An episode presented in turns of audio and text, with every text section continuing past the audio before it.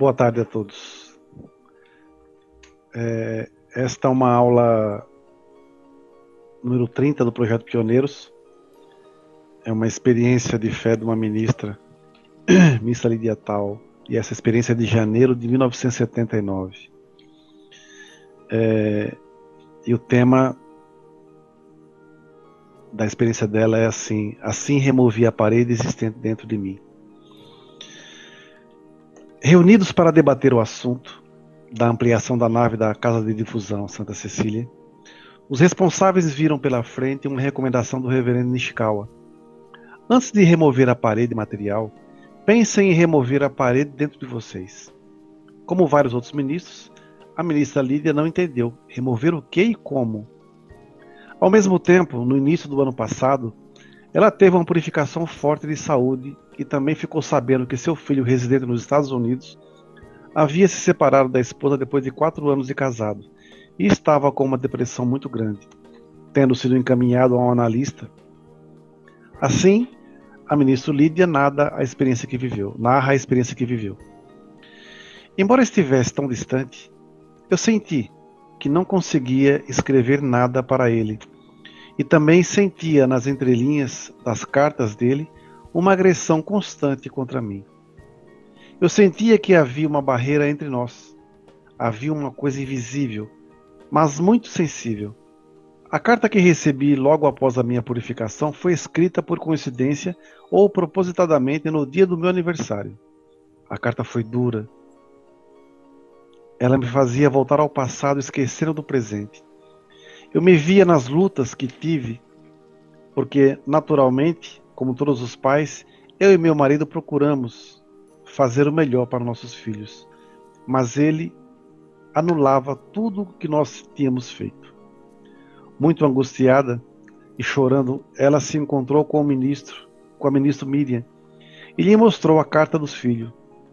Seu filho está sofrendo muito e corre até perigo de vida, disse a amiga sugerindo que ela fizesse uma reunião no lar para falar do problema. Eu estava tão angustiada, tão voltada para mim, que tinha esquecido de dar amor a ele, que era a quem mais que era quem mais precisava naquele instante.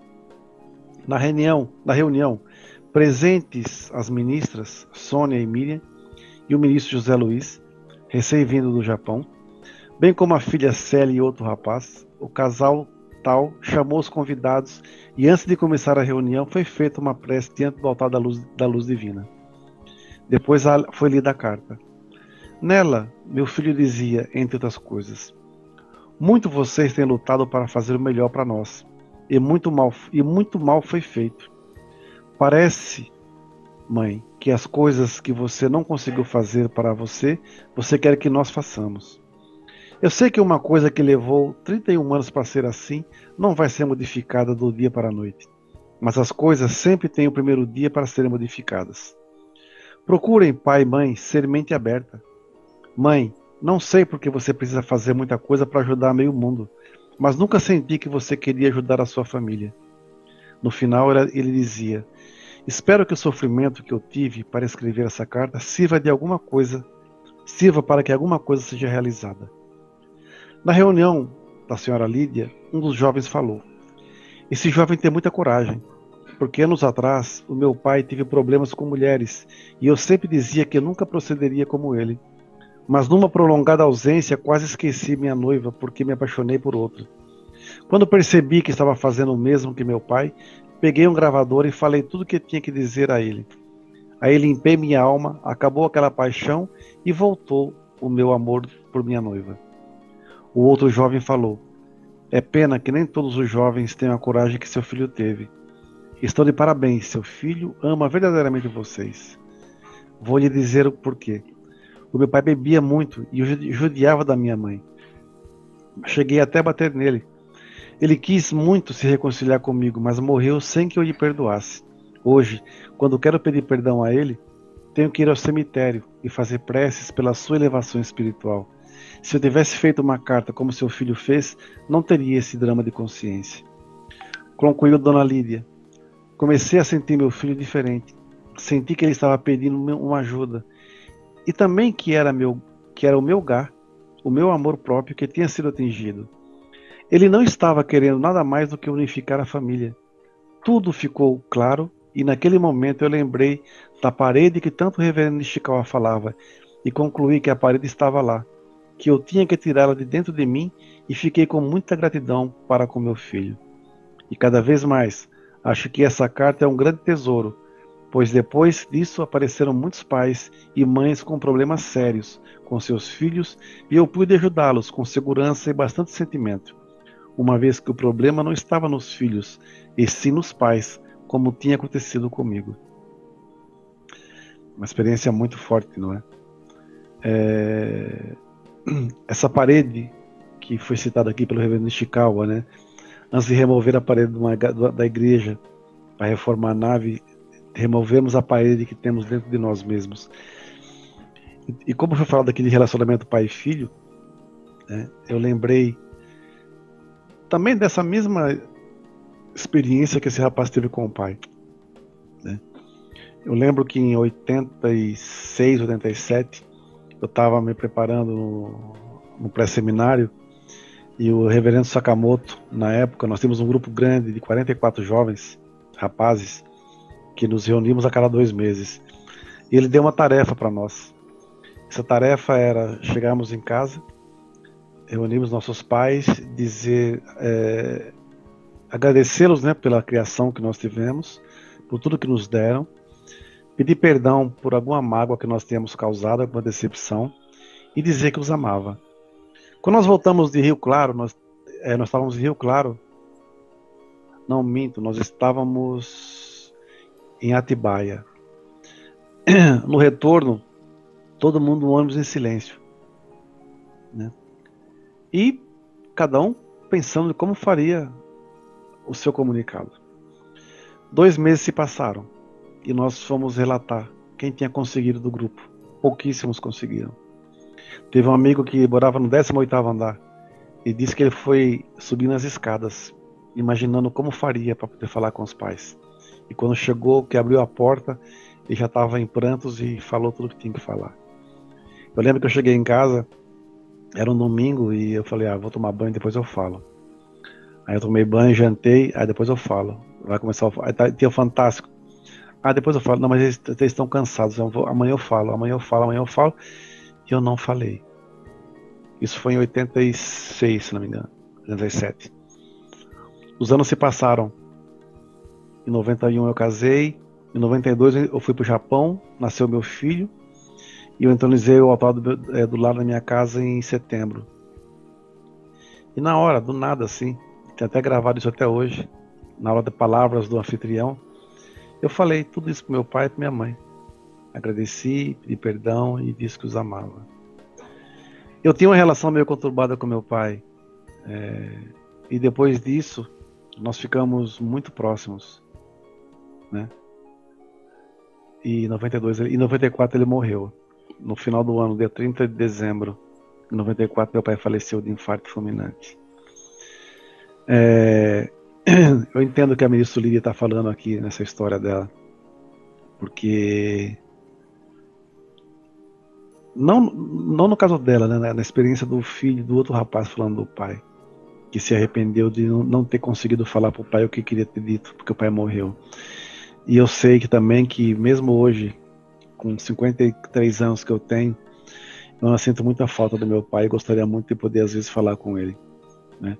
Então, acho que a primeira coisa que nós temos que fazer na, nessa nossa vida é remover essa parede que existe entre nós com relação às pessoas que estão do nosso lado. Se for em relacionamento pai e filho, mudar, se reconciliar e tentar reescrever uma nova história. Né? Não importa o que tenha acontecido. Porque eu aprendi também que para você ser um bom pai, você tem que ser um bom filho. Se você não conseguir isso, nunca vai entender o que é. Aqueles jovens que foram rebeldes na adolescência e hoje são pais, muitas vezes encontram nos seus filhos o reflexo do que eles foram e questionam e reclamam. Minha filha é rebelde, minha filha é isso, minha filha é aquilo. Mas você foi assim também, né? Então, nós, ao passarmos por processos de purificação, temos que entender que nada acontece por acaso. Né? E remover a parede existente dentro de nós. Hoje atendi um pessoal que veio aqui, um veio de Palmas, outro veio de Presidente Prudente, ficamos conversando aqui. E uma coisa eu falei para eles: quando você tem medo de alguma coisa, ou quando você quer fugir de um problema, você não está resolvendo o problema. Você está sendo conivente com o mal, omisso até. O problema tem que ser feito para quê? Para que você consiga superá-lo. Senão você vai andar, andar, andar, andar e nunca vai. Você vai fugir do seu problema e ele vai estar sempre no seu encalço. Precisamos enfrentar. E quando tivermos que ser duros com alguém nas palavras, temos que ser justos. Porque só pode falar alguma coisa quem faz alguma coisa. As pessoas que são omissas, que não têm coragem de fazer muita coisa, vai falar o quê? Quem pode me julgar? Senão a mim mesmo. Senão só eu mesmo. Né? Quem eu posso julgar? Ninguém, eu não sou Deus.